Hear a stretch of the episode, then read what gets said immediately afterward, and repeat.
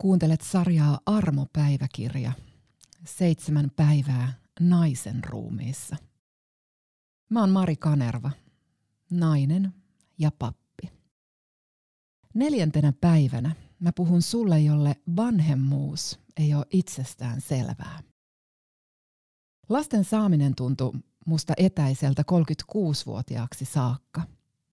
Tänään mulla on seitsemänvuotias tytär ja yhdeksänvuotias poika – Jostain syystä mä olin aina ajatellut tulevani äidiksi aikaisintaan nelikymppisenä.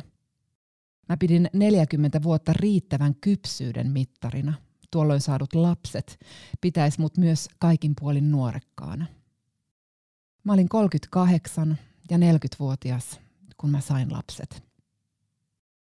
Millainen sä olisit, ellei meitä olisi, kysyi mun viisas tytär. Kuule, Mä en olisi ollenkaan mä, vastasin. Te ootte tehneet minut minuksi. Sitä mä en sanonut, että uskoisin myös olevani huomattavasti freesimmän näköinen ilman lapsia. Se ensimmäistä kertaa raskaana olleen ajatus täydellisestä äityydestä. Se on murtunut moneen kertaan. Esikoisen vauvavuosi oli suurelta osin tuskaista – itseni vuoksi. Mä en viihtynyt kotona vauvan kanssa lainkaan. Samalla luovuttamattomat periaatteet. Lapsen päiväkodittomuus kolmivuotiaaksi, itse tehdyt soseet, perhe peti ja lapsen tahtinen imetys, joitakin vain mainitakseni, tekivät ajan vieläkin raskaammaksi. Tekisinkö mä nyt jotain toisin? En. Mä annoin lapselleni paljon Yhtään vähempää mä en äitinä halunnut, enkä edelleenkään haluaisi tyytyä. Ja se helpotti, se tieto. Tämä on vain vaihetta. Lapsi täytti yhden, siirtyi omaan sänkyyn, ei kaivannut enää rintaa joka kolmas tunti. Oma kroppa palasi mittoihinsa. Löysin vatsalihakset, allit katosivat, juoksu alkoi sujuu liian pitkän tauon jälkeen. Me ei käytetty ehkäisyä. Mä tulin raskaaksi toisesta ovulaatiosta imetyksen vähetessä. Päällimmäinen tunne tuijottaessani vuorotellen raskaustesti puikkoa ja 11 kuukautistani oli puhdas kauhu. Miten ihmeessä me miehen kanssa selvitään? Miten mä itse selviän? Me selvittiin. Huolimatta siitä, että mä itkin esikoisen poissaoloa sylistäni, että aurinkoinen isoveli muuttui pikkusiskon syntymän jälkeen yhdessä yössä maansa myyneeksi uhmaikäiseksi, että mä kävin melkein vuoden vessassa vauva olkapäällä, ettei isoveli vahingoittaisi, että mä häpesin enemmän kuin mitään kirosanojen höystämää huutoa kaksivuotiaalle että suurin haaveeni oli nousta iltaisin kotimme yli lentävään lentokoneeseen ja vaan lähteä. Miksi mä selvisin? Koska kaikki oli vaan vaihetta. Koska elämä kulki eteenpäin. Koska mustimmat hetket ei merkitse sittenkään ikuisuutta. Ja koska oli leikkipuisto.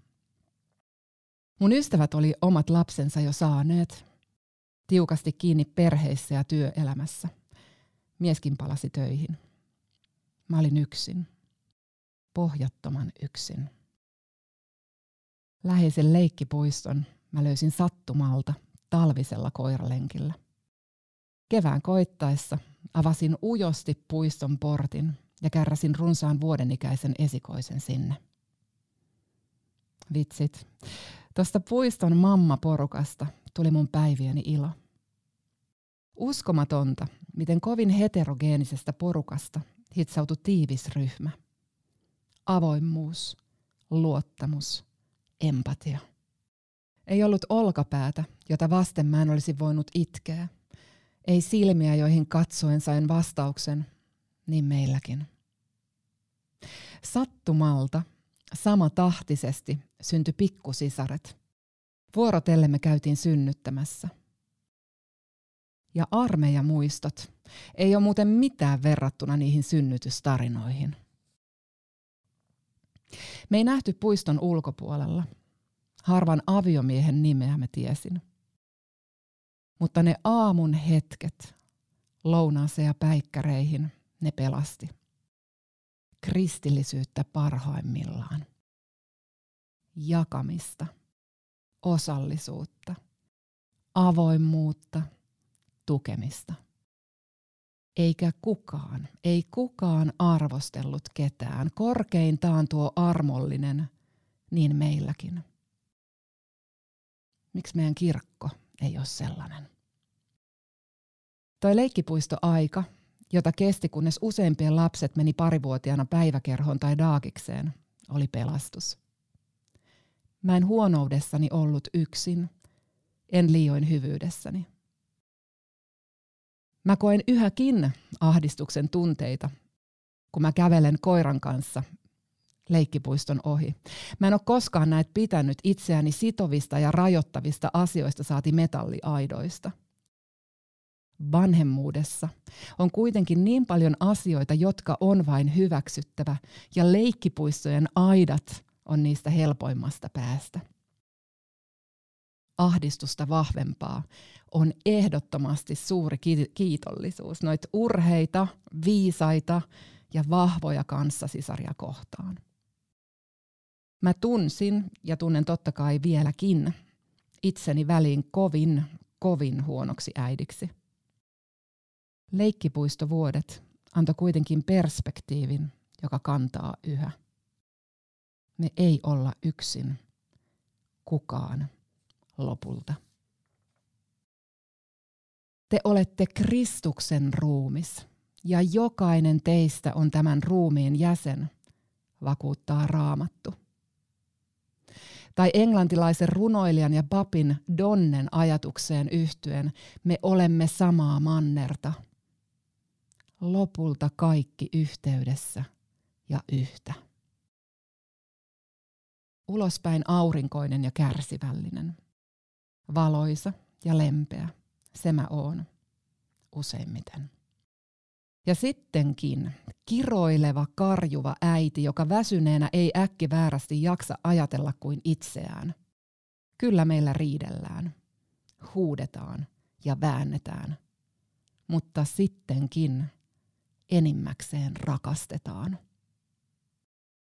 Uhma-ikäisestä on varttunut viisas, viisastuva isoveli – Jätkä, joka rakastaa vahvaa ja kaunista pikkusiskoaan enemmän kuin mitään. Alle kaksivuotiaana pikkusisaren saaneen traumaa ei näy.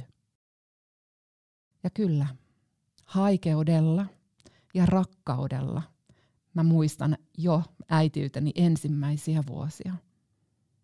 Vaihe oli niin rankka ja niin täynnä rakkautta. Pelot, epäilyt, häpeä, epäonnistumiset. Ne ei ole ikuisia hetkiä, vaan ne on hetkiä. Ne tulee ja menee ja koskettaa jokaista meistä. Sinä olet itsenäsi ihme. Sinun lapsesi on itsenään ihme. Elämä on ihme. Se on armoa. Niinpä. Kiitos, että oot. Tervetuloa mukaan taas viikon kuluttua. Silloin armopäivän kirjan aiheena on kroppa. Armoa.